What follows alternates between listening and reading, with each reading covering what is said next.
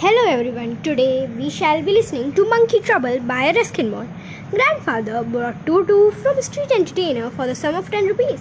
The man had three monkeys. Tutu was the smallest, but the most mischievous. She was stacked up most of the time. The little monkey looked so miserable with a collar and chain that grandfather decided it would be much happier in a home. Grandfather had a weakness for keeping unusual pets. It was a habit that I, at the age of 8 or 9, used to encourage. Grandmother at first objected on having a monkey in the house. You have enough pets as it is, she said, referring to grandfather's goat, several white mice, and a small tortoise.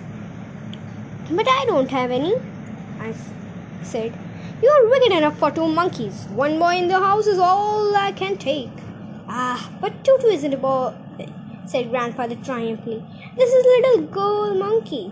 Grandmother gave in. She'd always wanted a little girl in the house. She believed girls were less troublesome than boys. Tutu was to prove her wrong. She was a pretty little monkey. Her bright eyes sparkled with mischief beneath deep set eyebrows, and her teeth, which were pearly white, were often revealed a grin that frightened the wits out of Aunt Ruby, whose nerves had already suffered from the presence of grandfather's pet python. But this was my grandparents' house, and aunts and uncles had to put up with our pets. Tutu's hand had a dried up look, as though they had been pickled in the sun for many years. One of the first things I taught was to shake hands, and this she insisted on doing with all who visited the house. Peppery Major Malik would have to stoop and shake his hands with Tutu before he could enter the drawing room. Otherwise, Tutu must climb up to his shoulder and stay there, roughing up his hair and playing with his mustache. Uncle Benji couldn't stand any of her pets and took a particular dislike to Tutu, who was always making faces at him. But as Uncle Benji was never in a job for long, he depended on grandfather's good natured generosity. He had to shake hands with Tutu like everyone else. Tutu's fingers were quick and wicked, and her tail was adding to her good looks. Grandfather believed a tail would add to anyone's good looks. Also served as a third hand. She could use it to hang from a branch, and it was capable of scooping up any delicacy that might be out of the reach of her hands. One day, on Aunt Ruby's visits, loud shrieks from her bedroom brought us running to see what was wrong. It was only Tutu trying on Aunt Ruby's petticoat. They were much too large, of course, and when Aunt Ruby entered the room, all she saw was a faceless white blob jumping up and down on the bed. He strangled Tutu and soothed Aunt Ruby, gave Tutu a bunch of sweet peas to make her happy. Granny didn't like anyone plucking her sweet peas, so I took some from Major Malik's garden while he was having his afternoon siesta. Then Uncle Benji complained that his hairbrush went missing. missing. We found Tutu sunning herself on the back veranda, using the hairbrush to scratch her armpits. I took it from her and handed it back to Uncle Benji with an apology, but he flung the toothbrush away with an oath. Such a fuss about nothing, I said. Tutu doesn't have fleas. No, and she bites more often than Benji, said grandfather, who had bought her Aunt Ruby shampoo to give Tutu a bath. All the same, grandmother objected on Tutu being given the run of the house. Tutu had to spend her nights in the outhouse in the company of the goat. They quite well, and it was not long before Tutu was seen sitting comfortably on the back of the goat, while the goat roamed the back garden in search of its favorite grass. The day had the day grandfather had to visit Meerut was to collect his railway pension. He decided to take Tutu and me along to keep us both out of mischief. He said to prevent Tutu from wandering about on the train, causing inconvenience to the passengers, she was provided with a large traveling bag. This, with some straw at the bottom, became her compartment. Grandfather and I paid for the seats, and we took Tutu along as a hand baggage.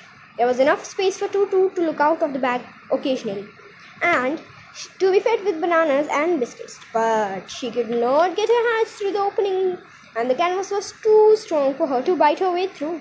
Tutu's efforts to get out only had the effect of making the ball roll about on the floor or occasionally jump into the air, an exhibition that attracted curious crowds of onlookers at the Dehra and Meerut railway stations.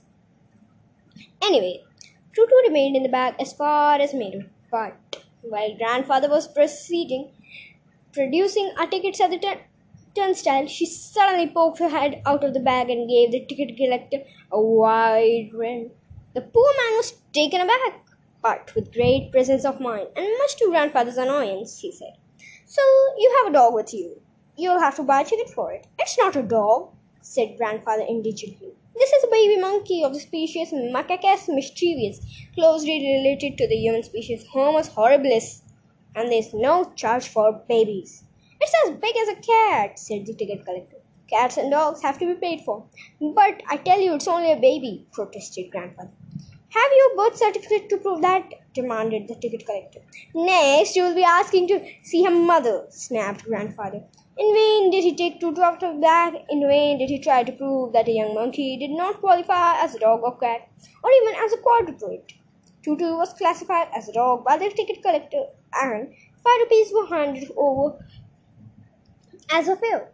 Then grandfather, just to get his own back, took from his pocket the small tortoise that he sometimes carried off and said, And what must I pay for this, since he charged for all creatures great and small? The ticket collector gave close look with the tortoise, prodded it with his forefinger, gave grandfather a triumph look, and said, No charge, sir, it's not a dog. Winters in North India can be very cold. A great treat for Tutu in the winter evenings was a large bowl of hot water given to her by grandmother, grandfather for a bath. Tutu would cunningly test the temperature with her hand and then gradually step into the bath, first one foot, then the other, as she had seen me doing, until she was in the water up to her neck.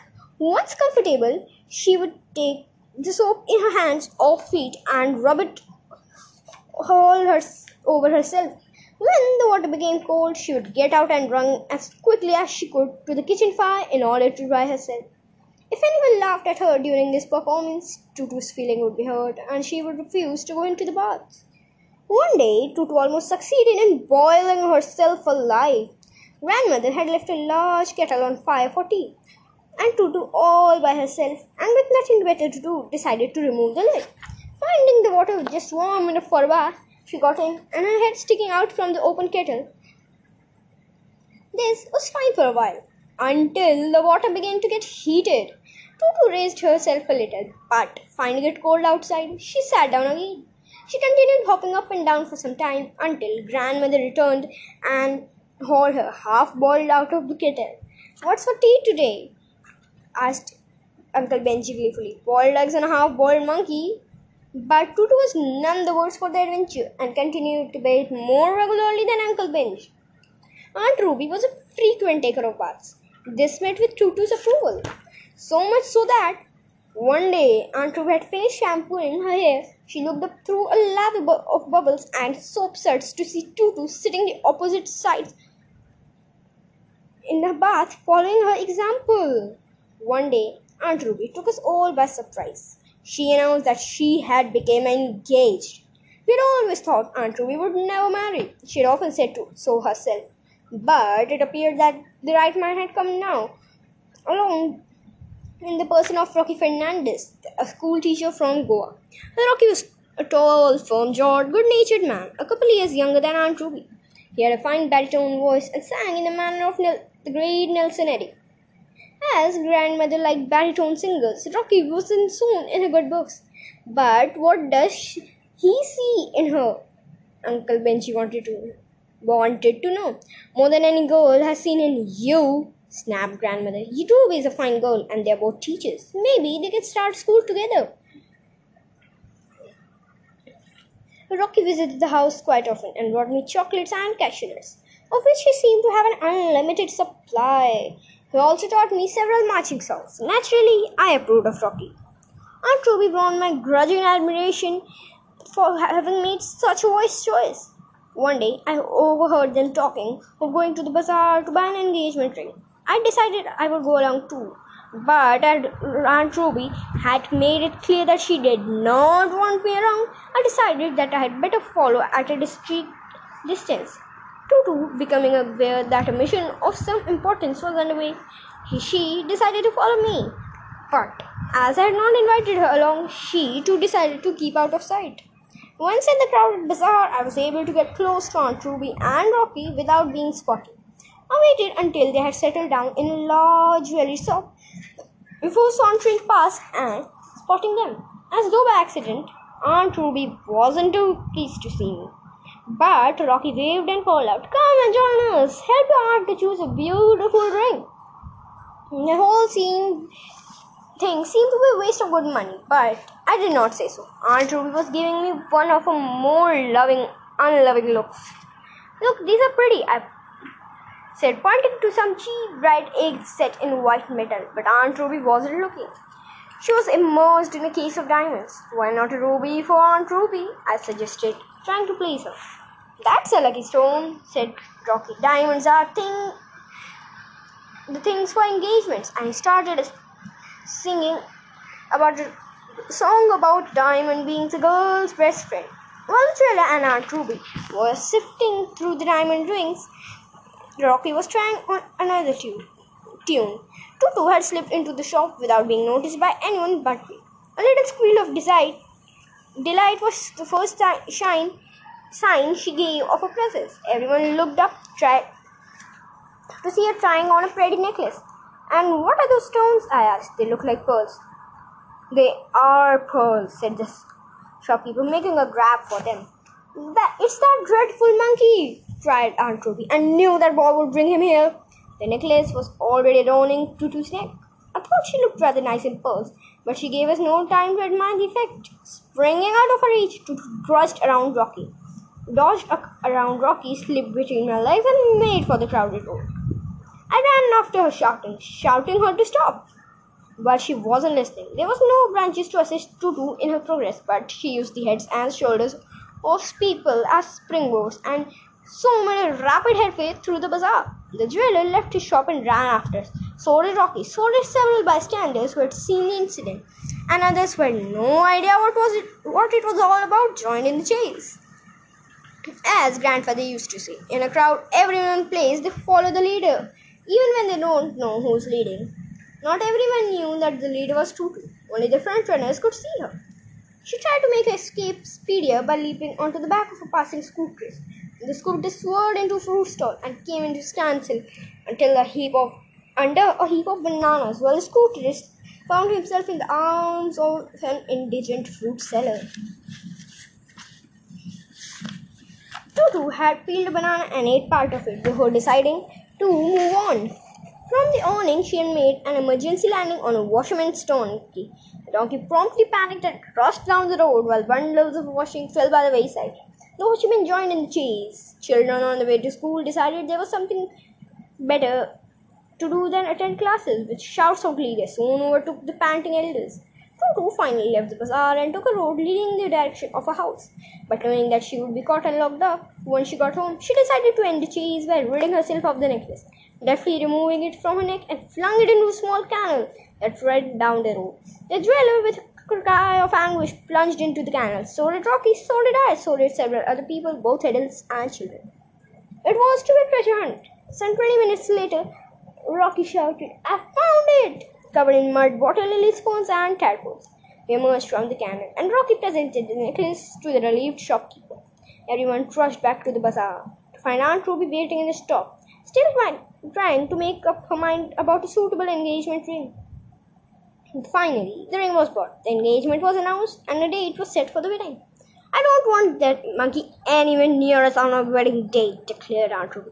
We'll lock up in the outhouse, promised Grandfather, and we'll let her out only after you have left for your honeymoon.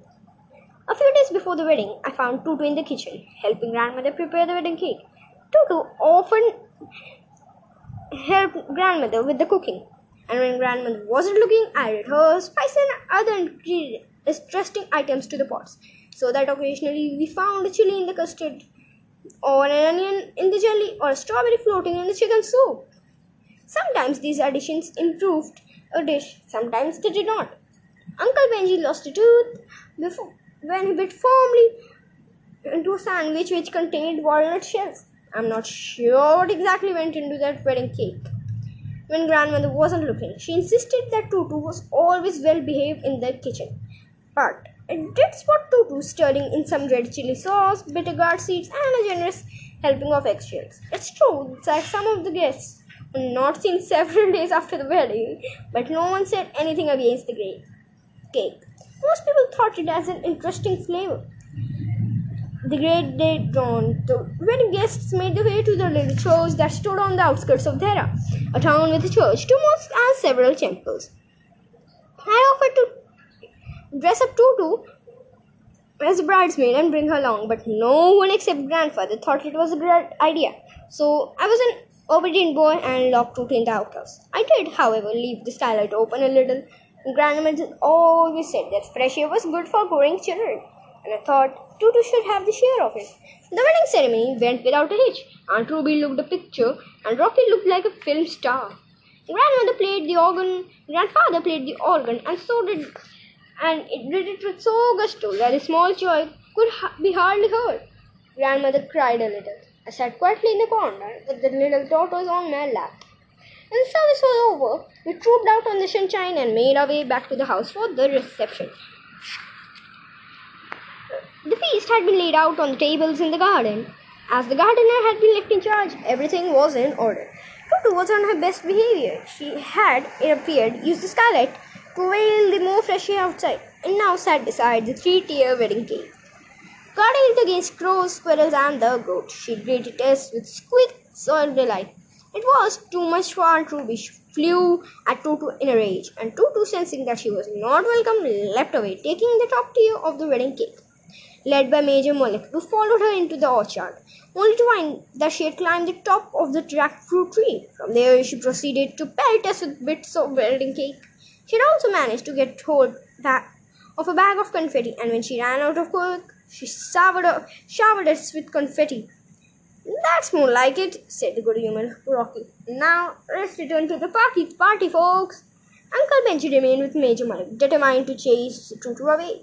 He kept throwing stones in the tree until he received a large piece of cake bang on his nose. Muttering threats, he returned to the party, leaving the major to do the battle.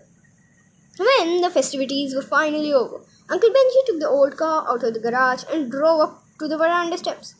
He was going to drive Aunt Ruby and Rocky to the nearby hill resort of Mussoorie, where they could have their honeymoon. Was well family and friends. Aunt Ruby climbed onto the back seat.